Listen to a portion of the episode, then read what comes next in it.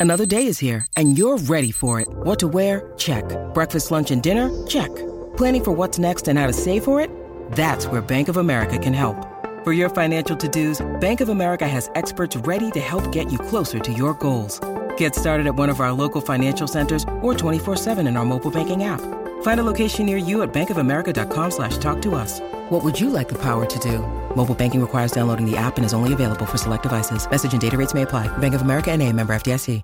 Evan Lazar here, Patriots insider and host of the Patriots Beat podcast here on the CLNS Media Network. As always, our content is powered by our exclusive wagering partners, betonline.ag. Use the promo code CLNS50 for 50% off your welcome deposit. BetOnline, your online sportsbook experts. I'm Evan Lazar, joined as always by Alex Barth, and we are going to talk Patriots today because it is Patriots Beat, but I know the Celtics and Bruins or what on are on everybody's mind. We're going to get to the Boston Sports Minute. Don't you worry about that. but we got to start with some Patriots. After all, this is a Patriots show, and we are now what roughly two weeks away from the first OTA practice of the offseason, the first time that you can actually pit offense versus defense on an NFL field. So now the players are in phase two. This is a strength and conditioning period, uh, throwing against air, doing drills, you know, passing drills against air, things like that. So we're starting to resemble real football a little bit, inching closer day by day. So today here on the show, we're going to talk about the Patriots offense. We're going to take you through the roster and the depth chart on the offensive side of the football, discuss some of the roster locks, discuss some of the position battles, what the future might hold for some of these guys that are on the bubble or maybe fighting for a roster spot. Next week we'll move move over to defense, and and that's how we'll approach it the next couple of weeks. Obviously, the schedule release on Thursday as well, so we'll have a show to recap what's going on with the schedule on Thursday afternoon, which we should know with all the leaks and everything uh, by the time we record the show. So, Alex, uh, let's get right into it, and uh, we'll talk here about this offense. I, I did this uh, this morning, handy dandy uh, spreadsheet with the Patriots 90 man roster as it currently stands has 87 players on it. This is the offensive part of that depth chart or that roster, and uh, the players in yellow. Are, are players that I have highlighted as of right now as roster locks to make the team. And one of the things that when I went through this exercise, what was pretty remarkable is based off of the 10 player draft class, the big free agent haul last offseason, there are not a whole lot of open roster spots on this team right now for some of the back end of the draft guys, some of the UDFAs, and even some of these veterans, like a Ty Montgomery, for example, just looking at this list that signed this offseason. They're going to have to at least show out a little bit in training camp, I think, to make this roster. Yeah, no, it's going to be, you're right. It's going to be a tight competition. This kind of reminds me of the 2020 team, right? Or was it 2019? We're coming in, we are like, yeah. they're like 80 something NFL caliber players.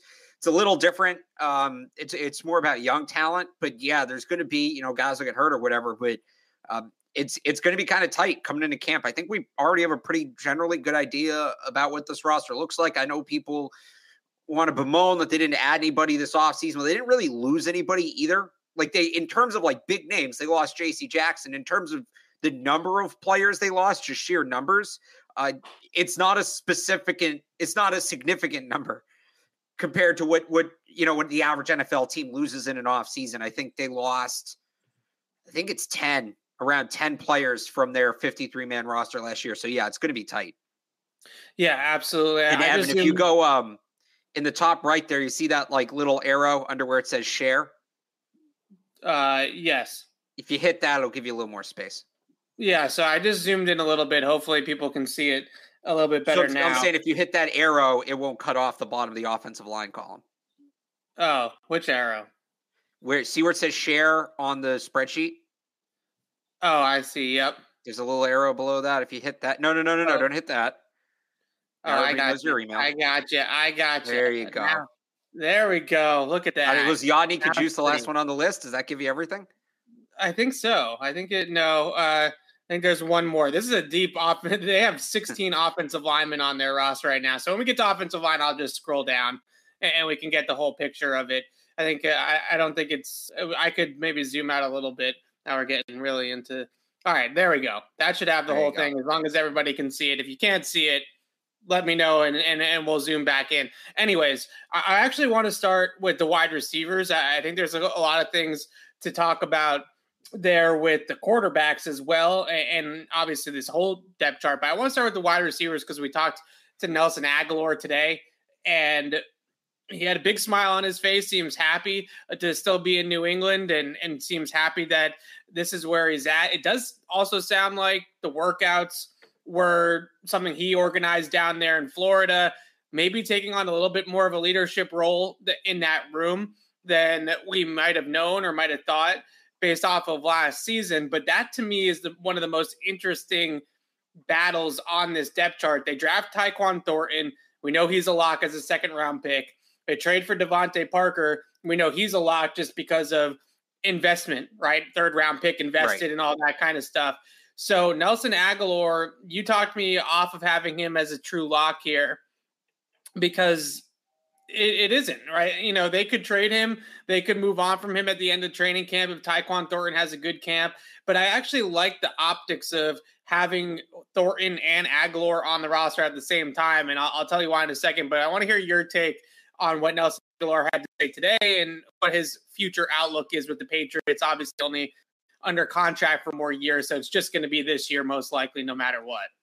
Yeah, I mean, I, I like having those two speed guys. I think they kind of do different things on the field. I also think Thornton's still relatively raw, right? I the reason I don't think Agholor is a lock is because if Thornton comes out and just blows up in camp and blows up in the preseason, then it's clear who the odd man out there is, right? I think if right. that's not the case, Thornton sort of becomes the odd man out to start the season and maybe they they put him more into the fold as the season goes on. So I think roster lock, like here's how I judge a roster lock. And I, you're going to roll your eyes at this, but it's true. If somebody came up to me and said, "Should I buy this player's jersey today?" Right? If the answer is not yes, the player's not a roster lock in terms of like investment. I if somebody was like, "Should I buy a Nelson Agholor jersey today?" I'd be like, "Eh, maybe wait till the end of camp." Right? So I think there's a very, very, very, very, very, very, very good chance he made he makes the team. I was a huge fan of everything he said today. I think he's got the right mindset for his situation, which eh, it would be very easy for a guy like him to kind of check out right now. And he's clearly yeah. doing that. Instead, if anything, he's taking more of a leadership role. He talked about the opportunities that come with year two. Um, actually wrote a recap of what he said on 985thesportshub.com. You can go check that out. But um, I don't think, it, it, by definition, he's not a roster lock, although I think there's a very good chance he makes the team. Yeah, I think the fun thing about it with having him on the roster is I they had Cooks and Phillip Dorsett in 2017 on the team together. But yeah. other than that, I, can. It's so, been a, since then. I would say that they could have two guys in Thornton and Agholor who can stretch a field vertically as well as both of those guys can. Right? They usually have had one guy in that role. It's been a while since they've had two guys that can stretch the field like that. You start thinking about the idea of putting 11 personnel out there with Kendrick Bourne and Jakobi Meyers inside, the tight end, Hunter Henry up the seam and over the middle of the field, the running back out of the backfield, and those two guys stretching the field and getting vertical. That that's a pretty good amount of speed on the field. I don't know if the Patriots have had that kind of speed in a long time, probably since that 2017 season. You also throw in there that you could put Pierre Strong on the field with them too as a pass catching back, and now we got some real 4 4 under speed out on the field. The Patriots are not a team that's had that kind of speed in at least three or four years. I think you're really onto something here. The Dorsett thing to me, at face value, is an imperfect comparison because remember, they traded for Phillip Dorsett in September that year. They traded right. for him before week one. And at that point, Julian Edelman was out for the year. He tore his ACL. And what kind of happened was they basically said, well, if we're not going to have that element in our offense, let's be purely vertical. That really was a purely vertical offense, or as vertical as the Patriots ever were in the Tom Brady era. So if if that's the comp you want to make, and I don't think you're wrong, but if that's the comp you want to make, where it's going to be Agholor, you know, they want Agholor out there with maybe Thornton to add that speed, then I think that makes Jakobi Meyers the odd man out. And then I think it's Agholor in the slot right? Then I think Agholor is your slot guy with with Parker, Bourne, and Thornton rotating between the other two. And then it's really going to look like the 2017 offense because again, they're going to get fully vertical. that that's what you know. If you want to go down that road, that's what that tells me. If they're if they're trying to emulate 2017 with Dorsett and Agholor, that's not a great sign for Jakobi Meyers in my mind. If that's the direction they're going to go. Yeah, and if you look at the way that the Alabama offense ran itself with Mac Jones, obviously a big part of that similar. Was having Jaylen Waddle and DeVonta Smith, but they were a vertical based offense at Alabama. That was not a a five yard pass offense, right? That was a, a down the field vertical shot making offense. This offense might not have that volume down the field just because they might be looking for guys like Thornton and Agholor to clear out space for the guys to work underneath. So maybe that's more of the idea of it than necessarily pushing it down the field. But I love the idea of having Agholor and Thornton both on the roster, not only because they can play together on the field, but then if Agholor goes down, you have Thornton to back him up and vice versa. I love DeVante Parker's skill set. I think he's going to have a very specialized role, though. I don't know if he's going to necessarily be a full time player unless he can really get back to who he was in 2019. We might be looking at more early down packages or they use those bigger wide receivers, red zone matchup specific times when he plays more one week versus other weeks. But yeah, I, I think that that would be a really fun group. And you always come back to with the Patriots offense that you want to work the middle of the field ultimately. Well, if you have Agholor and you have Thornton over the top, that makes so much more room for Bourne, for Meyers, for Henry, even for Jonnu Smith. The backs out of the backfield, like they're going to have one-on-one matchups underneath. They're going to have leverage. They're going to have a lot of room to work with, and, and that's I think what they're ultimately going to look for by keeping all those guys on the roster. It just seems to me like they're probably at the very least going to carry six receivers. I, I, would think that's sort of the number that they usually go with.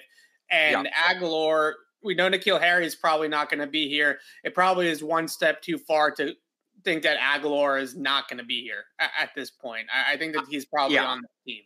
I think that well, so eh, probably yes, but if we're talking about roster lock, I think that if Thornton has a massive camp yeah, I hear and DeVante Parker looks great. Then they would move on from him. I don't think it's likely he misses. He's as close to a roster lock as you can be without yeah. being a roster lock. Like if we're listing them, I'd put him at the top of my non-locks list, but he's not. He's not a roster lock to me. Okay, so let's move on from Agholor. We talked a little bit there about Parker and Thornton, who's uh, who are obviously going to be there what out of the rest of this group, and I put D'Eriq King with the quarterbacks because that's what the team technically announced him as yesterday. But I think we know that he's probably going to work out a little bit with the wide receivers as well. Is anybody on that list, N'Keal Harry aside, Malcolm Perry, Christian Wilkerson, Trey Nixon, D'Eriq King? Which one of those guys do you think has the best chance to stick as the sixth receiver if they do carry six guys? I think Christian Wilkerson, just because what he gives them on special teams. Yeah. We saw it last year in, in training camp in the preseason. He's a coverage guy. He can play gunner. He can go down the field. He can cover kicks. D'Eriq King's really interesting. I think he's still a year away. I, I think he can contribute as a wide receiver in the NFL. I really do believe that. I just think he needs a year to kind of, you know, he was a wide receiver for the first two years of his college career, and then he's been playing quarterback since. So he's a, he's not truly developed there yet. I think he's a guy that ends up on the practice squad. And then this time next year, especially if Jakobi Meyers leaves in free agency, right, which we think is going to happen, we're talking a lot about D'Eriq King as a potential slot receiver, and that's a storyline to watch. But I'm not there with him just yet. Uh, I, I I would put him in the wide receiver category again. I know the list him as a quarterback. It's going to be really interesting to see what color jersey he's wearing on the first day of OTAs. Yeah. But yeah, I would. Um, I, I I still think he's your way. I go with Wilkerson. I'm with you on Wilkerson. I think he's easily got the best chance out of that group to make it. You mentioned the special teams value. They're going to look at those last couple of games at the end of the regular season too, and, and think there was good things. Certainly that Jacksonville game, there was definitely good things out of him. And if you're looking at him as a reserve guy that can play inside, outside, and play in the kicking game for you, if you want to activate him on game day, uh, those are enough roles and enough boxes checked. I think that he makes the roster and he's one of those guys too that's had really good training camps over the last couple of years. He's been really strong in the summertime and he's really made a push for the roster. So I think that he ends up making it. I want to take a second to shout out our friends at betonline.ag. Our partners at betonline continue to be the number one source for all your betting needs and sports info. Find all the latest sports developments, including updated odds on the playoffs fights, and even next season's futures. BetOnline is your continued source for all your sports wagering needs, including live betting in your favorite Vegas casino and poker games. It's super easy to get started, so head to the website today or use your mobile device to join and use our promo code CLNS50 to receive your 50% welcome bonus on your first deposit. Bet online where the game starts. Last thing here on the wide receivers, N'Keal Harry let's just put this out there and be honest. If the Patriots had a trade partner for N'Keal Harry, he'd already be off the team, right? I mean, this yeah. is not a matter of the Patriots hanging on for hope that N'Keal Harry is going to prove out to be a good player or live up to that first round expectation. There is nobody that wants to give the Patriots anything for N'Keal Harry. So, what do you think ultimately ends up happening with him? Uh, do you think that they cut him? Do you think that they find a trade partner at the end of training camp? Or maybe they end up keeping him for one more year. He is under contract for one more season, and then you can cut bait next offseason. I, there, there's value in in bringing him into camp. He can only increase his trade value. We talked about this on a previous show, right? Let yeah. him go out there. Let him moss Joejuan Williams a couple of times. Let him do it in a preseason game. Get the hype up. Maybe you can move him in a pick swap. They just have too many wide receivers. It's not worth the roster spot for them to keep him, right? And everybody's go, oh, play tight end. He's not a tight end. That would yeah. make it easy. If he was a tight end, that would make it easy. Because I'd rather have, have him probably than Asiasi or Keene. Right. Uh, but he's not that guy. So I they might end up having to cut him. There's some dead money. There's not a ton, but yeah. Uh, yeah, I, I can't see him on the team. Yeah, eh, I, I, mean, I think what you're hoping for is that maybe somebody gets hurt in another camp. Obviously, you're not hoping anybody gets hurt, but that's the right. idea is somebody gets hurt in another camp, a team has a few injuries at the wide receiver position, they absolutely just need a body there. Maybe N'Keal Harry becomes somebody that can fill in there, but at this point during the draft, they basically got no calls on him.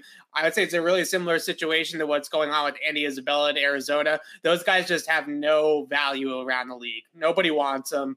They're if they do want them, it's after they're cut and they restart their contracts, and it's basically nothing on guarantees that they're offering the player. Nobody wants to pick up N'Keal Harry's fourth year. It's just that simple, and and the Patriots have had basically no traction whatsoever with the trade on that one. Let's move over to the quarterbacks and get into some of these discussions here. I think the interesting place to start is certainly Bailey Zappe versus Jarrett Stidham. Right now, I, I find it really hard to believe the Patriots drafted Zappe in the fourth round, 137 overall. They clearly like the kid. They seem to have almost targeted him at that point in the draft, or at least added those extra fourth rounders to be able to take a stab at a quarterback. This spells the end to me for Jarrett Stidham easily. The question is, is are you willing to go as far to have Bailey Zappe as a roster lock? And does he eventually push Brian Hoyer out, or how far do you think this could go for Zappe and how quickly? So I need to look something up real quick here. Kevin O'Connell, they drafted in the third round. Granted, this is in 2008. Yeah. But they drafted yeah, him in the third round. Yes. And then released him. So it's not on, it wouldn't be unprecedented if Zappe didn't make the team. That being said, I Stidham's not the guy. I, I think that's been made clear at this point. They need a backup. I think Hoyer's more of a, a, a coach, a high paid coach than he is anything else. I think Zappe would be the second dressed, you know, quarterback on game days. I, I, I would call Zappe a lock. I would be thoroughly, thoroughly shocked uh, if they cut him to go back to my rule. I if somebody said should I buy a Bailey Zappe jersey, I I might say wait to find out what number he has. But yeah, pre-order it. Go ahead. So yes, I would consider him a roster lock. Yeah, I would consider him a roster lock also. I think they really like this kid, not only just in the fact that he can be that high end backup, that Brian Hoyer long term, but I think that they almost look at him as a real insurance policy for what ends up happening with Mac Jones and his development. Yeah. Not even just necessarily about this year, next year, whatever, but once we get into Mac Jones year five, year six, and they have to think about paying him are they going to want to pay him at that point the top of the quarterback market 30 35 40 million whatever it ends up being? We heard matt groh talk about it after the draft when they drafted zappe that they're taking a college like approach to that quarterback position where they want to have somebody in the pipeline at all times even if they love their starter they always want to have somebody in the pipeline. To me, Zappe is right now their guy in the pipeline, and I just don't see them going anywhere with him unless he looks completely overwhelmed by NFL football when he is here in the spring and the summer, which I don't think is going to be the case. So I, I have a tough time not calling uh, Bailey Zappe a lock. Mentioned Brian Hoyer a couple of times, and I'll just I know I'll there's just, let me say this too. You you talk yeah. about you you mentioned Groh talking about the college process at quarterback just because I know there's a, a, lot of people who aren't college football fans who watch this show who might think what does that mean?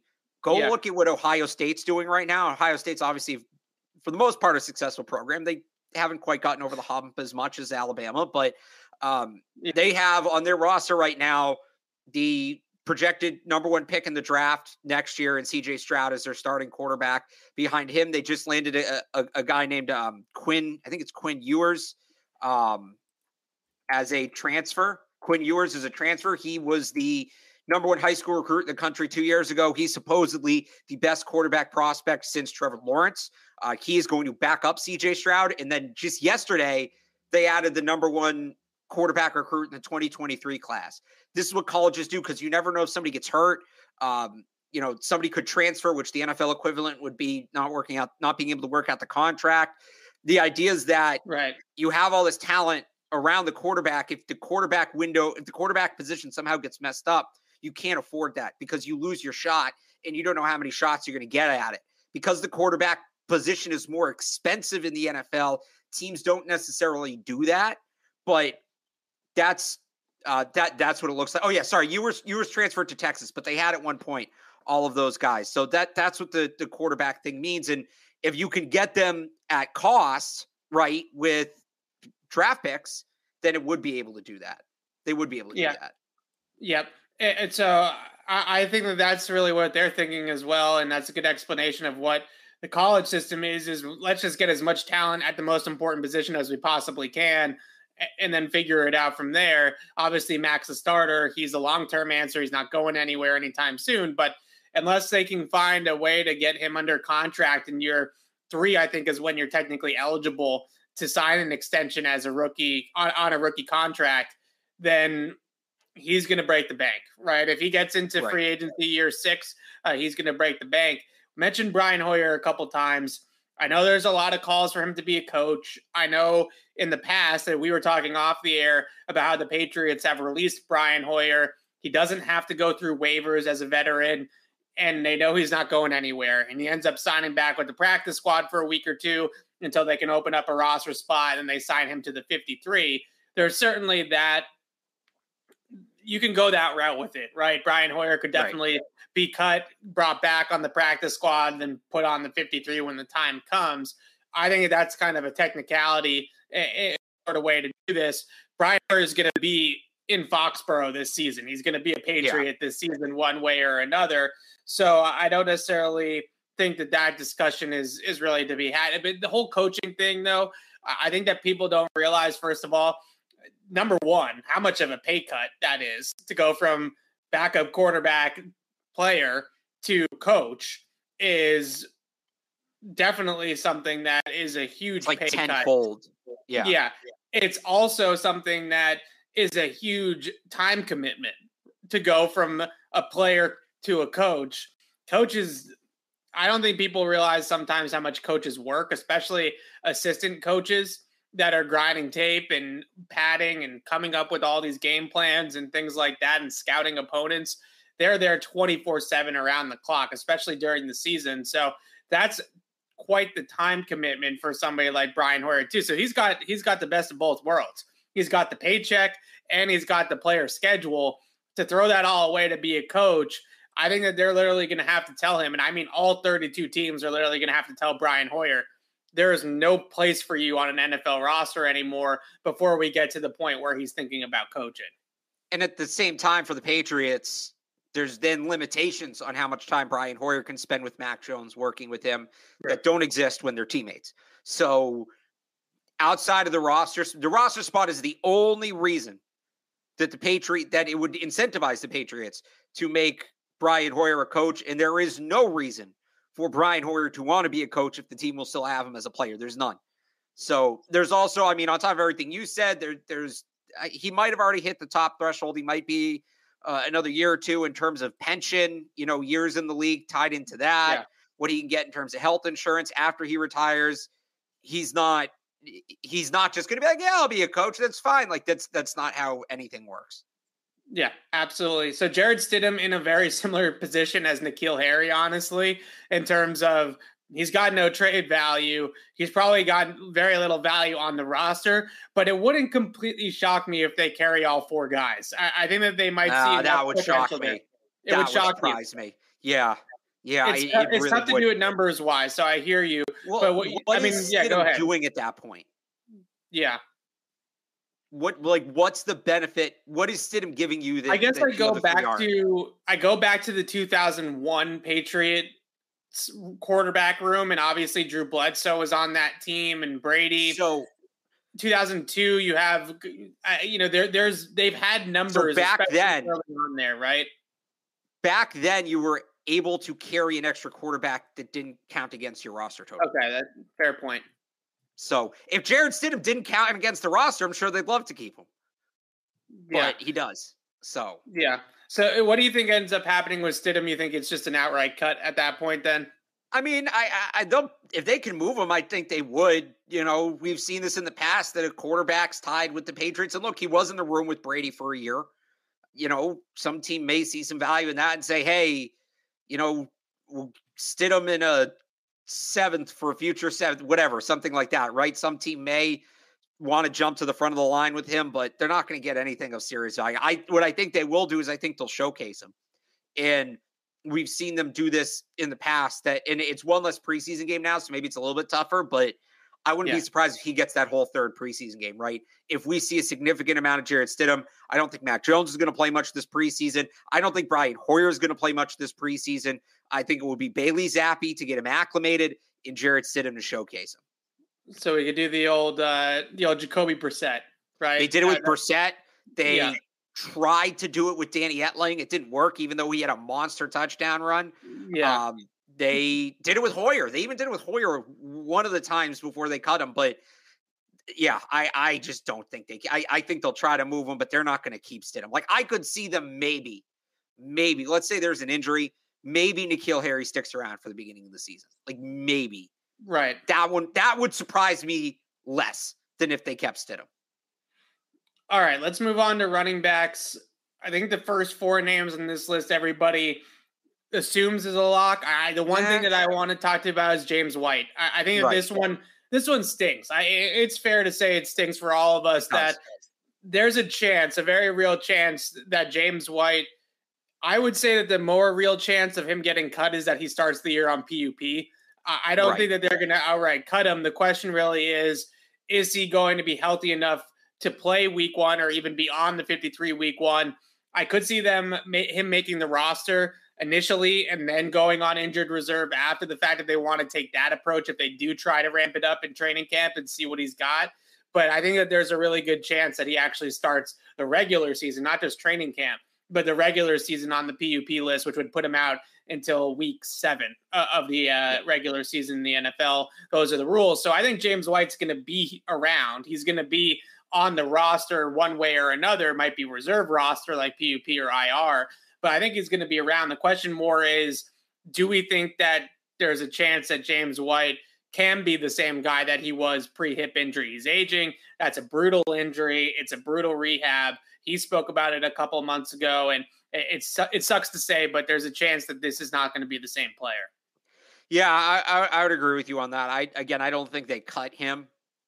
I do think that there's pro- like the, the reports right now are he's going to miss at least the start of spring practices probably all spring practices. When can they get him going over the summer? Um, I, I I would agree with you. I think the best case scenario is he gets put on IR. Although I think they're limiting which, which IR rules did they change? Because they changed a bunch of them, right? I believe the IR rules it's not are, are now anymore. back to normal, as in it's not three weeks anymore on injured reserve. It's the the pre-COVID IR rules, right? So I, I, don't think the COVID IR rules are still in effect. I think you still have. Well, how uh, many returns do you like? That's I ultimately the still, question. I think it's still unlimited for the returns. Like I could be wrong about that, but I don't think.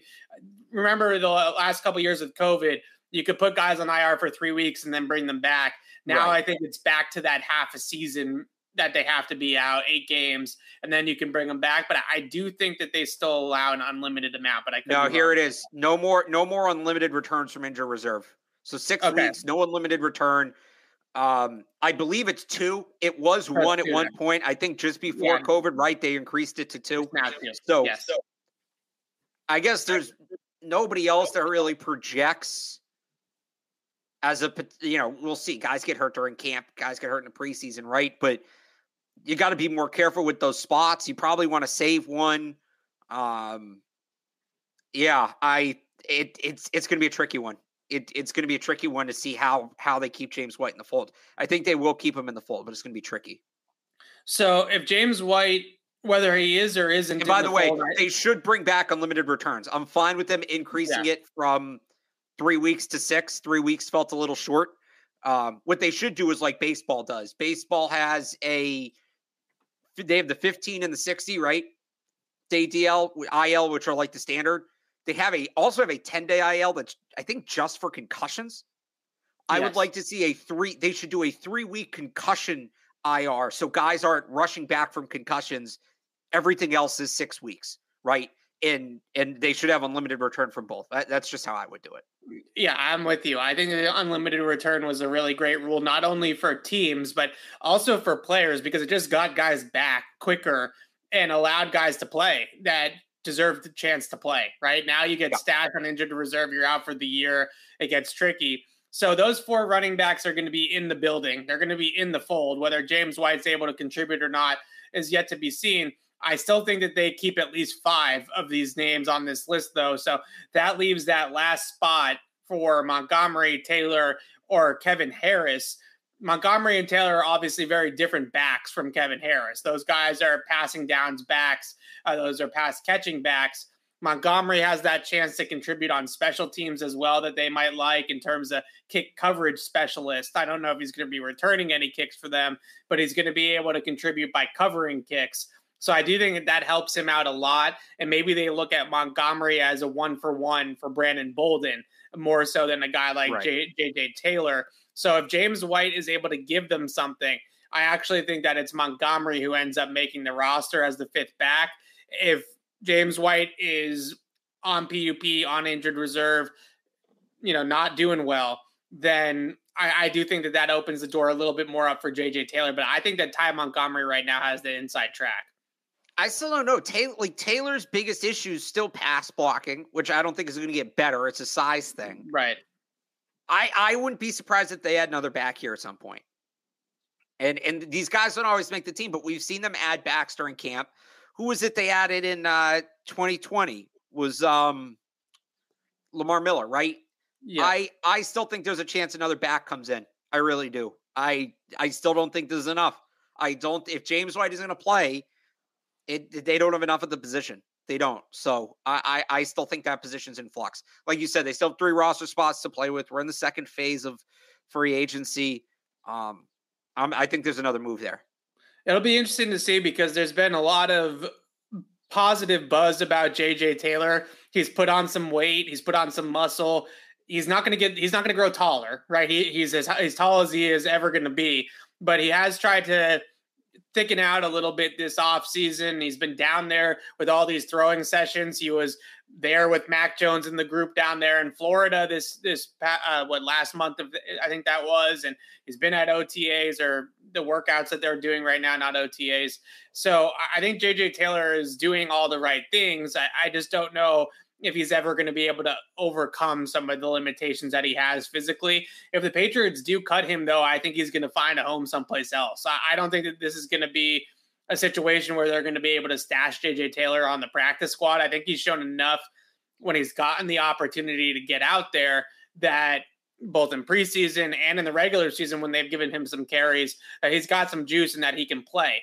So I would be eh, I'd be hard pressed to think that they're going to be able to just keep JJ Taylor on the practice squad or stash him or something like that and have him as depth. Maybe I, I could be wrong there, but uh, they obviously see something in Kevin Harris too. I, I, wonder he had the back injury in college this past season, and maybe he's another PUP candidate or injured reserve candidate. They don't. They probably don't necessarily need him with Harris and Rhamondre. Uh, they probably don't need him this year, right? If they're going to need depth somewhere at running back, it's probably going to be more in a pass catching change of pace style, not necessarily a guy that's going to be between the tackles with that two headed monster at the top of this list. But do you see Kevin Harris pushing for the roster, or how do you kind of see his rookie season shaking out? Yeah, I think he's a redshirt guy. He's still coming off that back injury. Um, yeah. They, have got a couple of early down backs and Damien Harris and Rhamondre Stevenson. I, I think he's a 2023 guy, unless, unless I talk about the need for a pass catcher. Both Damien Harris and Rhamondre Stevenson were good passing backs in college. Now, Patriots yeah. don't really use either of them like that. They definitely don't use Damien Harris like that. They flirted with it a little bit last year with Stevenson. If they expand one of those guys into more of a utility role, I could see maybe then maybe Kevin Harris sneaks on the back end as like a goal line back.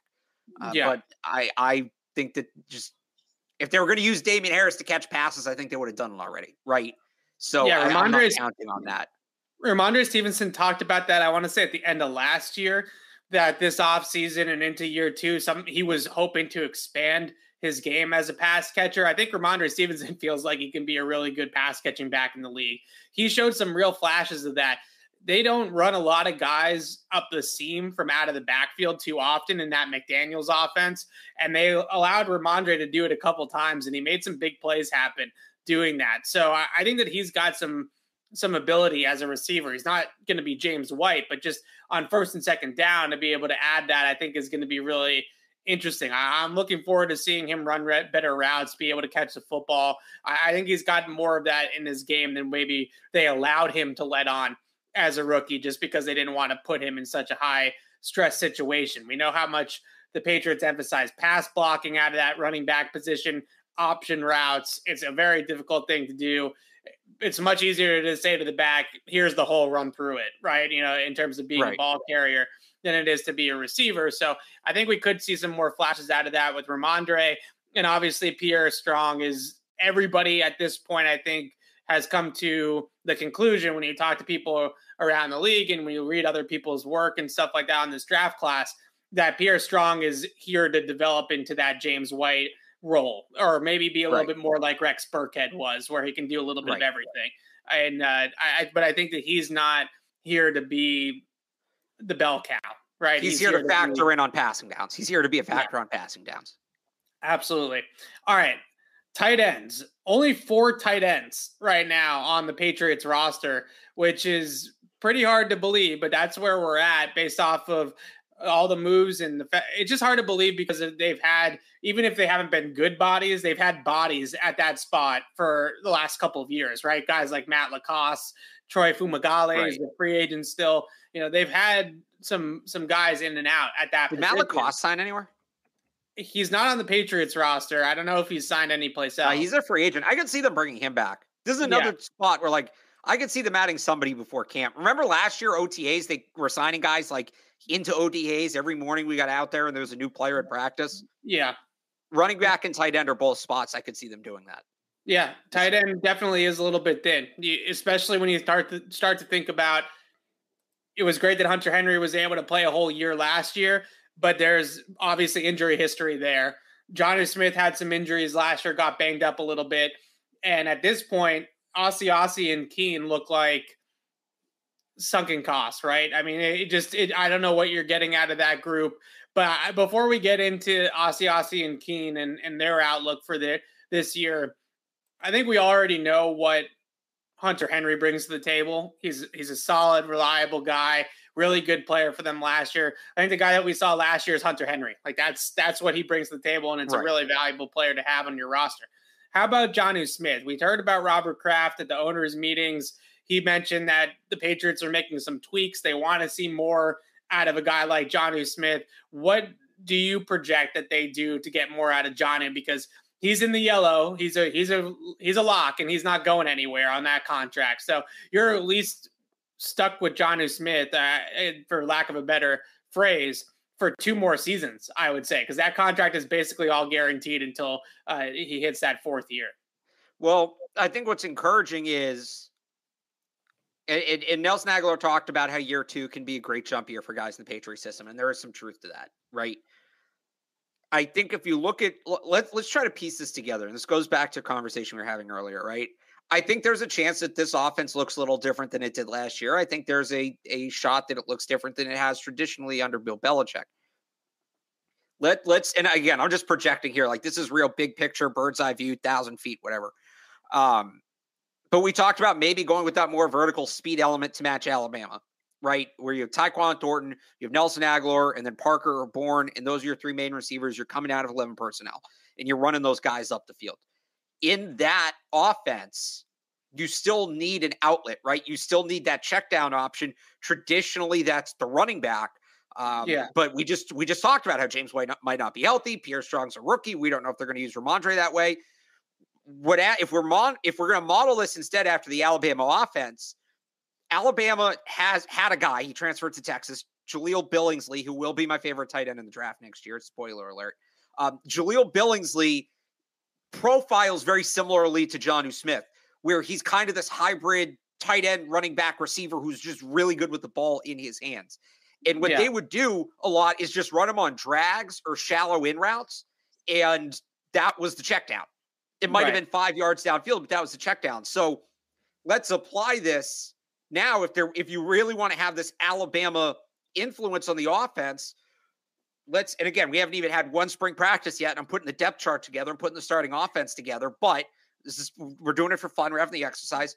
Thornton, Agholor, Bourne Park, your three receivers, those guys running down the field.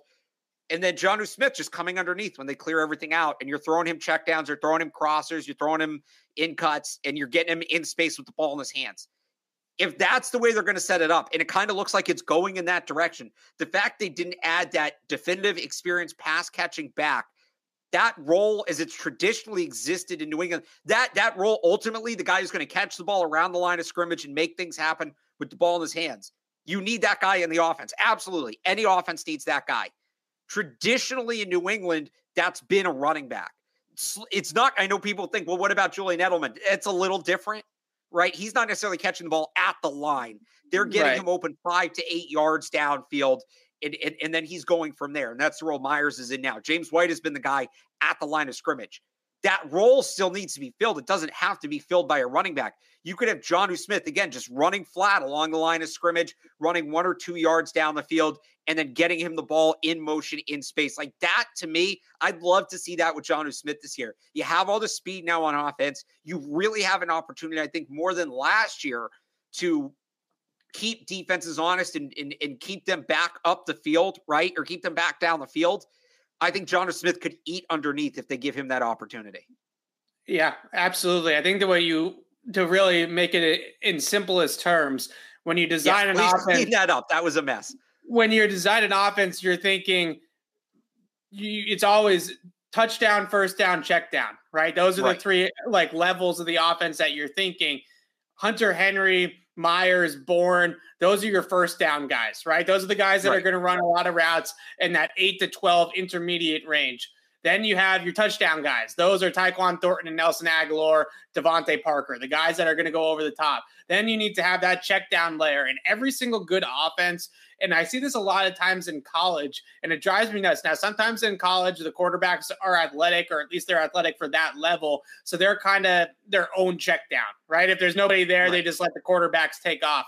But a lot of times when they design offenses in college, what drives me or what makes me kind of think that's holding these quarterbacks back at times is they don't they don't design checkdowns into the offense, right? Everybody is 20 plus yards down the field by the time the quarterback's ready to make a decision.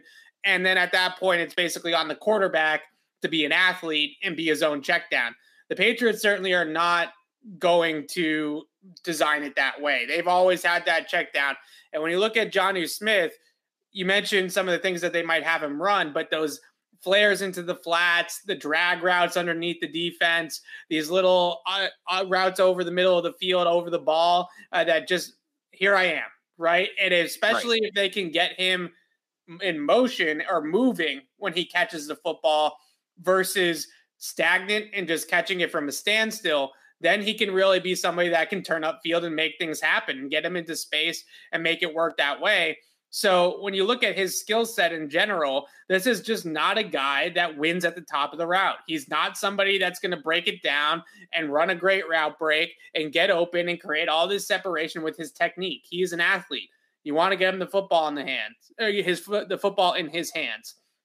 And I think right. that's a great role for him. It's not going to be the James White role. It's not going to be option routes out of the backfield. He's not going to get up to the top of the route and have a three way go and make a move and make a decision.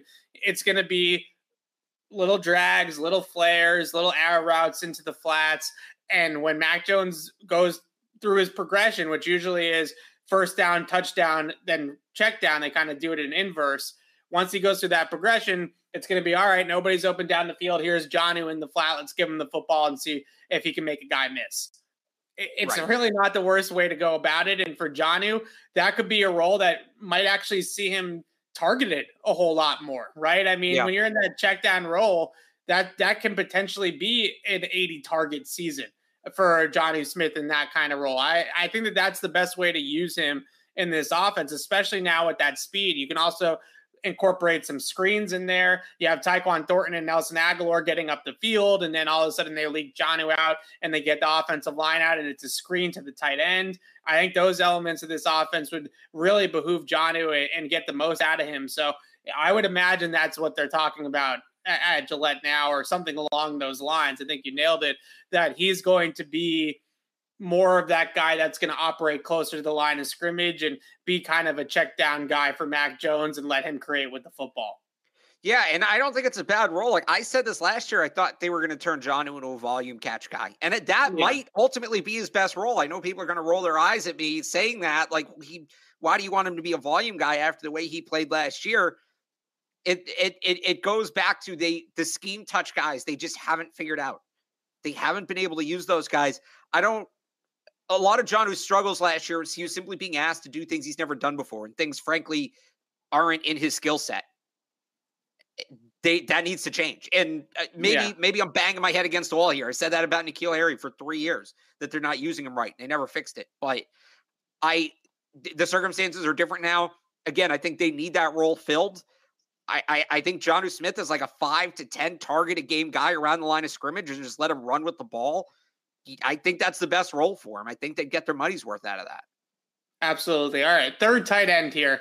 They're probably going to carry three. Maybe not. If they feel like neither one of these guys is even worth carrying on the roster, then they might not necessarily feel the need to carry three. But you would think traditionally that they would carry three. Out of Asiasi and Keene, it, I think it's easier to have more hope about Asiasi just because we've seen it, right? But I think right. the idea of Keene in that role is still interesting to me if they can get him into that Juszczyk type of mold.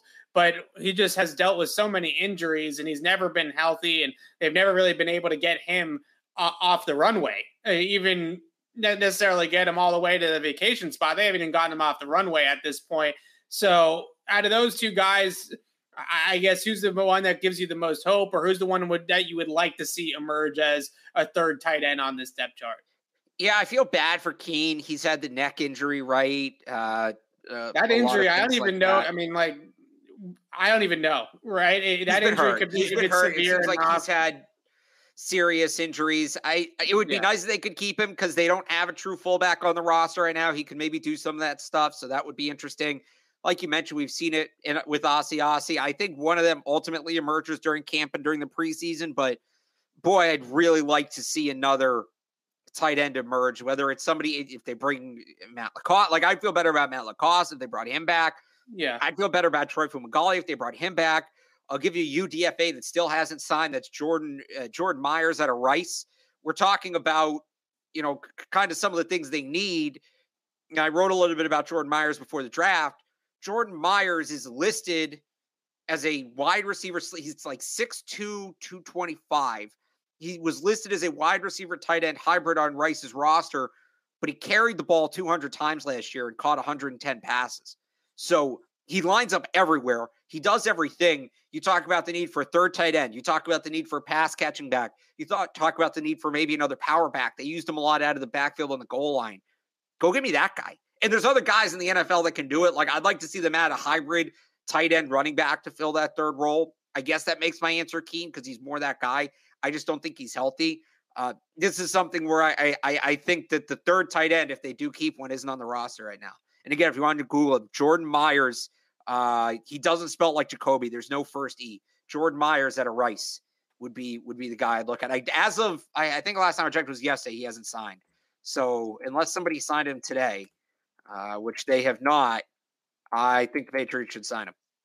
So just to play devil's advocate here with the tight ends, the one thing I would say though is that if Hunter Henry were to go down, then they really don't have a traditional inline tight oh, end. Oh, you need a third. Right. That's so true. Devin Asiasi is definitely more in that mold, right? Of a guy that can yeah. play with his hand in the dirt, play next to the tackle at the end of the line, and be that traditional inline tight end. But I also think when I look at the the team in general, I look at wide receiver. They're definitely going to have DeVante Parker on the roster. There's an outside chance that N'Keal Harry is still here for year four. They're going to have good depth at that position, barring any serious injury bug going through that room. If Hunter Henry were to go down, they might just look at it and say, we're just going to kind of play Parker or play Harry as kind of a jumbo wide receiver, maybe closer to the formation and basically run 10 per basically run four wide receivers out there, right?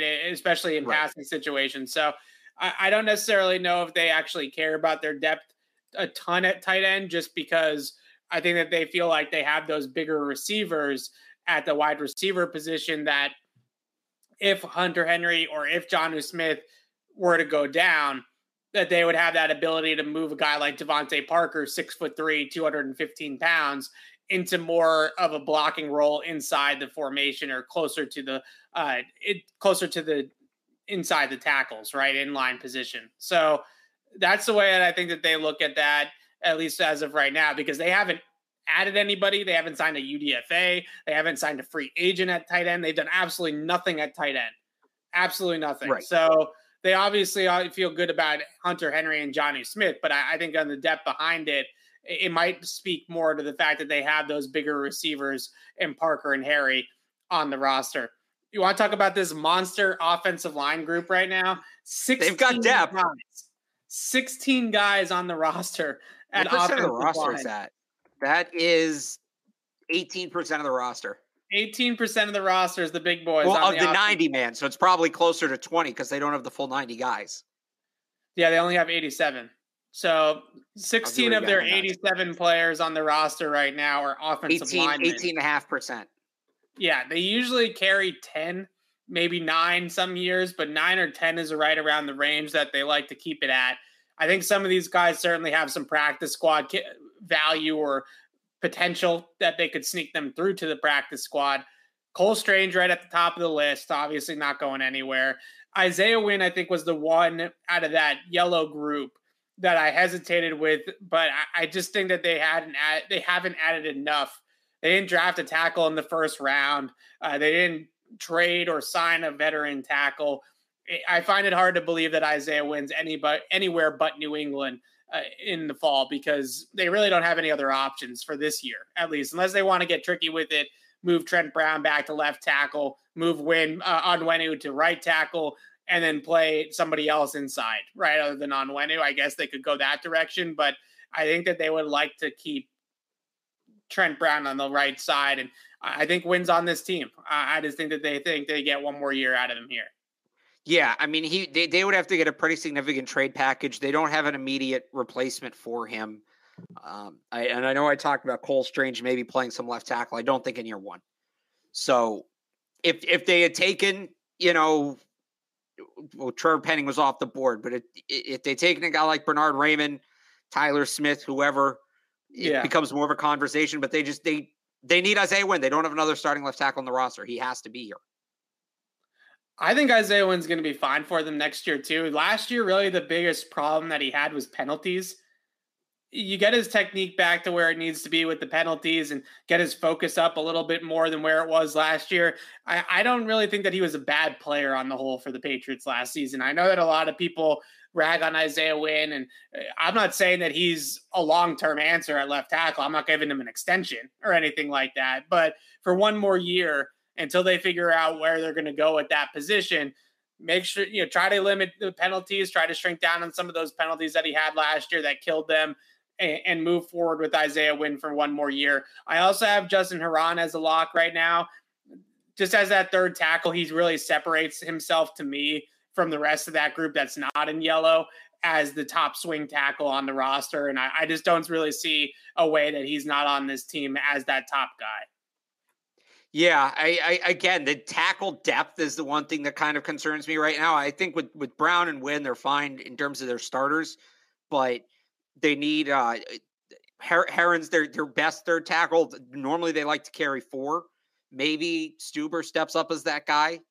Maybe yeah. we find we see something from Will Sherman, who they took late last year. But I I would agree with you. If Herron doesn't make the team, then they're they're very very thin at tackle. So who out of that non-yellow group you mentioned Sherman, you mentioned Stueber. I, I really like Stueber a lot.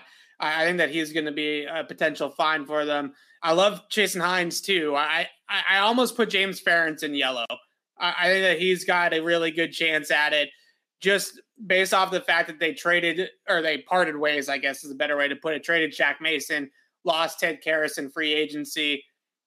I think that he's one of those guys that needs to be here as well, just as veteran backup depth. Unless they add another veteran that we, talked about on Thursday, potentially them adding another veteran guard uh, here to the mix. It seems like James Ferentz makes it, but who out of that the rest of this group? Any uh, love for Arlington Hambright or uh, Drew Desjardins or anything here uh, that you like?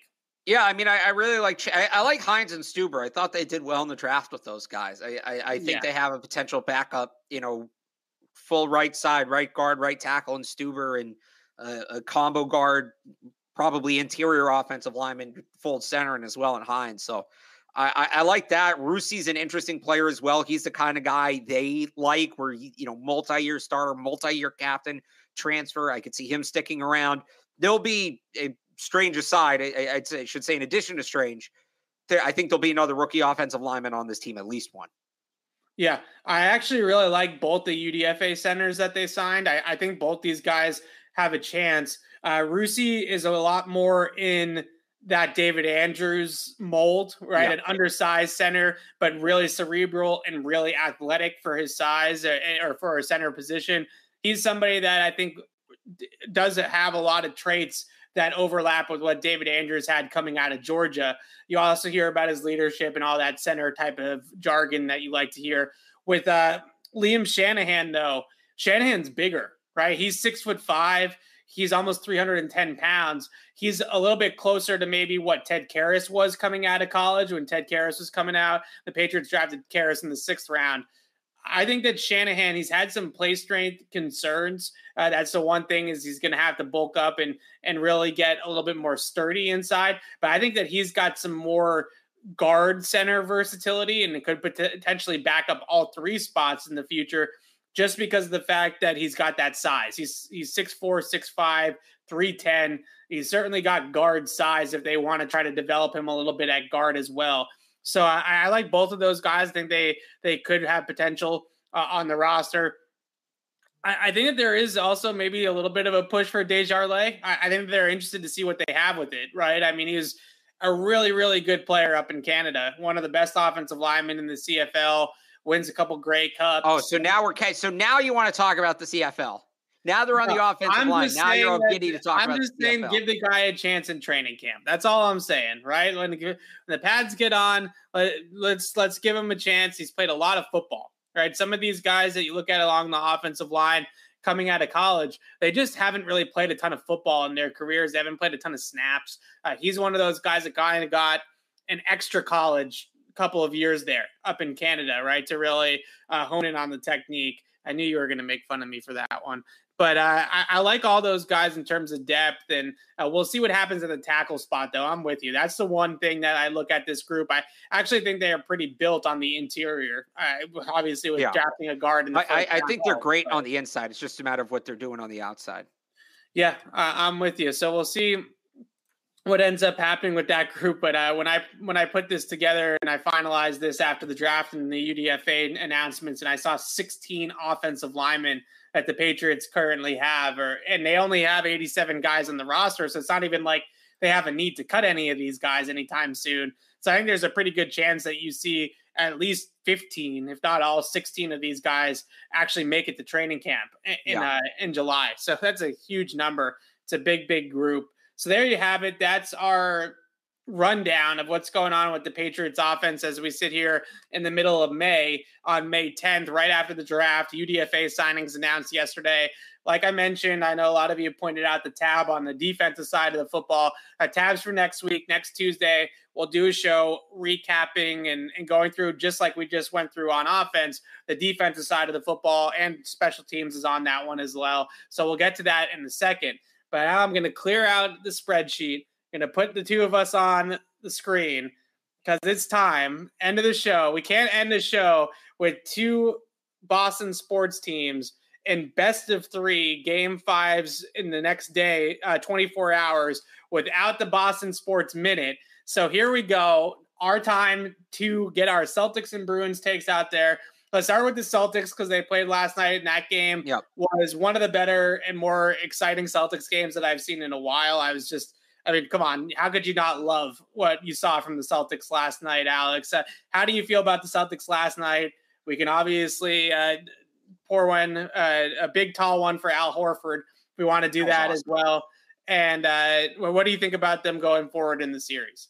Yeah, I, I I love it. I think Ime Udoka first off got robbed for Coach of the Year. You look at some of the buttons he pushed last night, but I think the Celtics team, I, I, think the Celtics have the Bucks figured out. I, I, really think they do. And when they don't let the refs get in their heads, and you saw some of that mental toughness last night, they were able to shake it off later in the game, although it hurt them earlier. When, when they push the Bucks, when they really make the Bucks play basketball, the Bucks can't hang with them. When it's just a matter of who's more athletic, I mean, the Bucks have Giannis. He's the most athletic player in the league. He's got the size.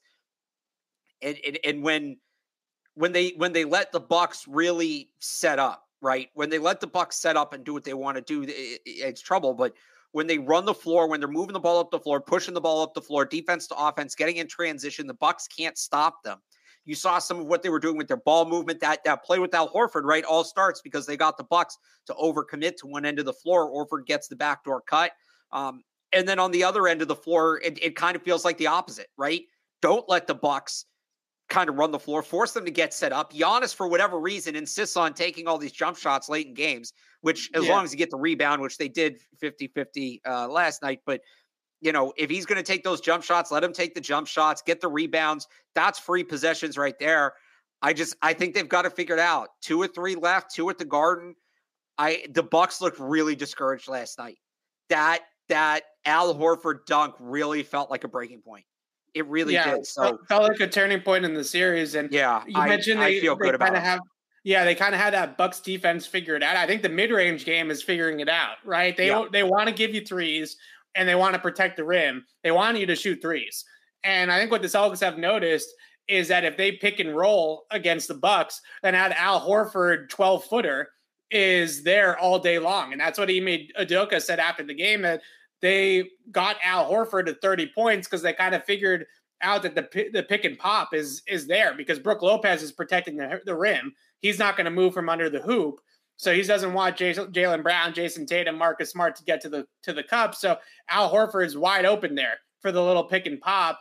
And then late in the game, they started switching everything, and now they're getting Jayson Tatum on George Hill in the in the mid post. And I, that seems to be the way they figured out this defense. I actually I brought some stats to the Boston Sports Minute okay. today because you know I, have been texting you a lot about Giannis throughout this yeah. series, and this is not that I haven't watched Giannis play before, but when you start to watch the same player play four or five games in a row, four games in a row as it's been now, you start to really understand who he is as a player. These stats in the series for Giannis are honestly remarkable. So I pulled his shooting stats by what the NBA calls zone, but we can also call it by distance, right? How far okay. away he is from the basket. So in the restricted area, which is four feet and in from the basket, where that little semicircle is, where you can take a charge, he is 32 for 48 in the series with a 66.7% shooting percentage in the restricted area. Alex, can you guess what his shooting percentage is on every single other shot outside of the restricted area, of I'm which guess, he's taken 66. I'm going to guess around 20%. 27%. Yeah. the rest of the series. Yeah, you give him those. Outside the restricted area, he's two for 16 from three, 12.5% from three. And I think what the most remarkable part of this stat is, is paint shots that are out of the restricted area, right? So that that like yep. four to for to four to I think it's what 12, 12, feet range or 11 feet range. He's eight for 32. He's 25%. So basically, I think what the most remarkable thing about Giannis is to me, and I think a lot of people are gonna hear this and be like, Evan's trashing on one of the best basketball players in the league, doesn't know what he's talking about. It's actually the opposite. I think it's absolutely remarkable that he can average 32 points a game and win two MVPs and win a championship without being able to shoot a basketball. Like, right. The guy literally can't shoot a basketball and he's still this unstoppable force because he can get to the hoop so easily. And it is crazy to watch how long he is and his ability to just all of a sudden it's like he's five feet from the basket and he can reach out his arm and dunk the ball. it, it is crazy, but if you're the Celtics, I know it's a lot easier said than done. But if you keep him out of the restricted area, then you're at least going to make him work for it. You're at least going to make him earn every basket that he gets. And I think they've actually done a pretty good job. In the third quarter last night, it got away from them a little bit and he got to the hoop a bunch. But most of all in this series, or uh, the major part of this series, they've done a really good job. And I, I can't even think of another comparison because he's so athletic and he and he's got. There, there really is no comp. I'll, yeah. I'll, give you another stat though. Yeah. So Giannis, when guarded by any Celtic not named Al Horford in this series, thirty-five yeah. is sixty-five. He's shooting about fifty-four percent. When Al Horford is guarding Giannis, he's fifteen of forty-nine. That goes down to thirty percent. That's in the series. That's not just last night. Horford's been absolutely Horford's the answer. Horford is the answer when it comes to him because Horford is you're not going to be more athletic or stronger than Giannis. You can't defend him yeah. athletically. You can't defend him in terms of strength. It's about footwork, technique, positioning, and basketball IQ, and just being able to pick out the angles and, and, and make the reads and all that. And that's where Al Horford excels. He's so sound technically. He knows exactly what he's doing. And I think he's been so good at not allowing Giannis to get to that point, right? He's been so good at that. So I, I, yeah, no, I, I, I think he's been great. And it, it goes to kind of what you talked about. He's not letting him get in the paint. It is wild that a player as good as Giannis, averaging 32 points a game in the series, down his his wingman, right? Doesn't have Khris Middleton, and they're right. still in a 2-2 series, and he's shooting 27% outside of the restricted area. I just it's a testament to him and it's also the knock on him, right? And and yeah. I think that the Celtics know it just as well as anybody that you make this guy shoot the ball from more than five feet out of the basket and, and you're going to beat him. It's yeah. really that, that simple. All right. Moving over to the Bruins here uh, before we wrap it up.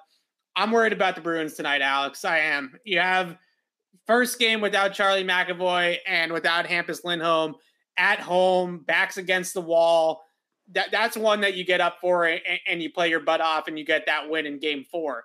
Now you go back to Raleigh for game five, and now you have to play another game, it seems like, uh, without McAvoy and without Lindholm. I feel like they start to feel it at this point, right? Like that's my concern. Yeah. Is that playing without their top two D pair or their top D pair, their top two defensemen, it, it might not affect you in a home game, but it might affect you more when you're on the road.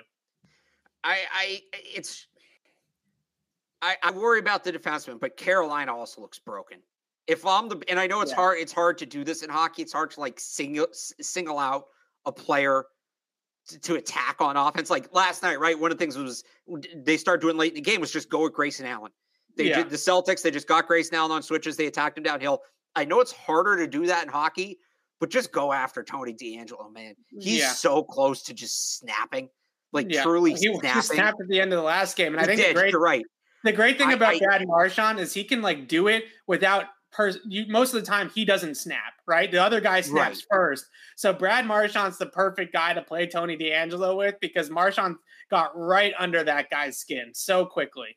That team, it feels, and they're a front running team. They, yeah, have they been are. a front running team all year, and the Bruins have allowed too many early goals in this series. But man, just get under Tony DeAngelo's skin early. And it feels like that it just like when DeAngelo faded, the team faded, right?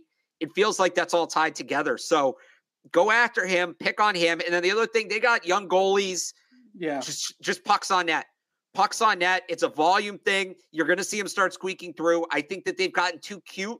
They've gotten too particular at times in this series with the shots they want to take. When they've been at their best, they're just firing. They're just ripping shots and then capitalizing on rebounds or scrums or whatever it may be. I'd, I want to see more of that, especially without McAvoy and, and, and Lindholm back there to kind of quarterback the offense. Just let it rip. Just let it rip and see what happens. If you go down, you go down fighting, but that's what I'd like to see more of from the Bruins. Yeah, last thing I'll say on the Bruins, Jeremy Swayman, this is one of those games where you need your goalie to steal one on the road. Yeah. Right? This is yeah. one of those games where the goaltending has been a big topic. Ullmark started the series. Now Swayman's been hot and they have him in net. This is one of those games that if you're going to go on a deep cup run as a team, then you need your goalie. You're down two defensemen, your top two guys, you're on the road, pivotal game five. This is the Jeremy Swayman game. If he's got yeah. the stones, this is the game where he goes out there and makes some critical saves. So you talked me off the ledge a little bit with the Bruins, but I am concerned about – as you continue to move forward without McAvoy and without Lindholm, eventually those types of things tend to make a bigger impact as it wears on. One game, you, you might be able to get through it. Two, three games into a series, like if they don't have those guys in game six or game seven, then you start to worry a little bit more. But it does sound like McAvoy, based off of the protocols, should be able to be out by game six at the very right. least. So hopefully that he'll be back here soon. And uh, we'll be back as we wrap up the Boston Sportsman. Anything else to say on the bot? You want you want to talk Red Sox? You want to give a Red they, Sox take? They or? suck. They suck. They suck so much. It's going to be great being able to go to Fenway for ten dollars all summer. Like that's going to be a fun time. But holy crap, I, I, I, I think I said it on the last one. I don't understand how a major league team can willingly go into a season with this pitching staff.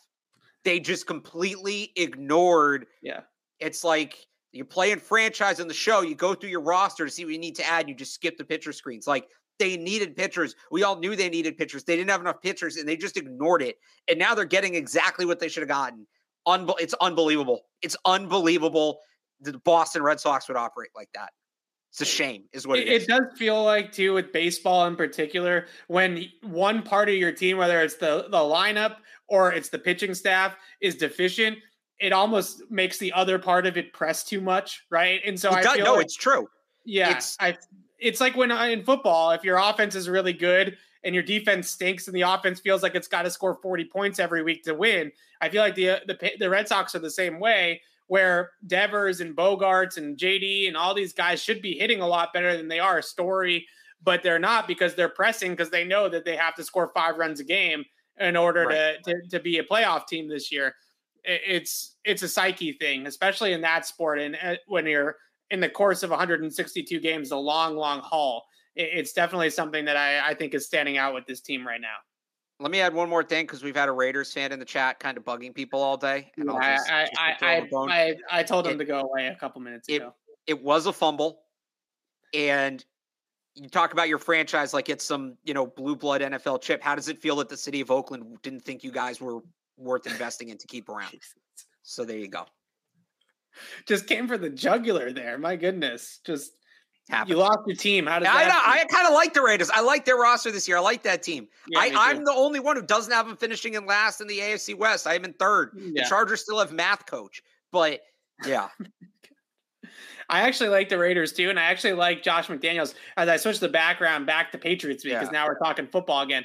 I actually like Josh McDaniels the second time around too. Like I actually think that he yeah. might have have it figured out, and he's got Dave Ziegler upstairs with him to kind of help him out with the roster. So I, I, think that the Raiders are in a really good spot, and I I agree. I think they're going to be competitive in that division too. But uh, we can talk about that on another show. Maybe we'll do a around the AFC around the NFL show at some point here before the start of training camp to talk about some of these other opponents. As I mentioned on Thursday, schedule release for the entire NFL.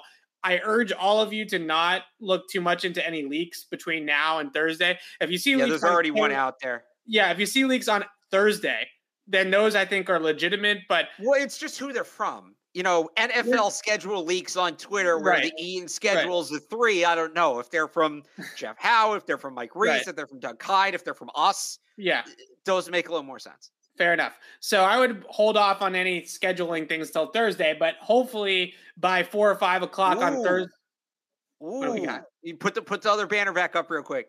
Oh, okay. One second. One second. Emily Kaplan, who's ESPN's. Oh, do we have good news about reporter? the Bruins? Char- saw Char- this is her on Twitter. This is like a minute ago.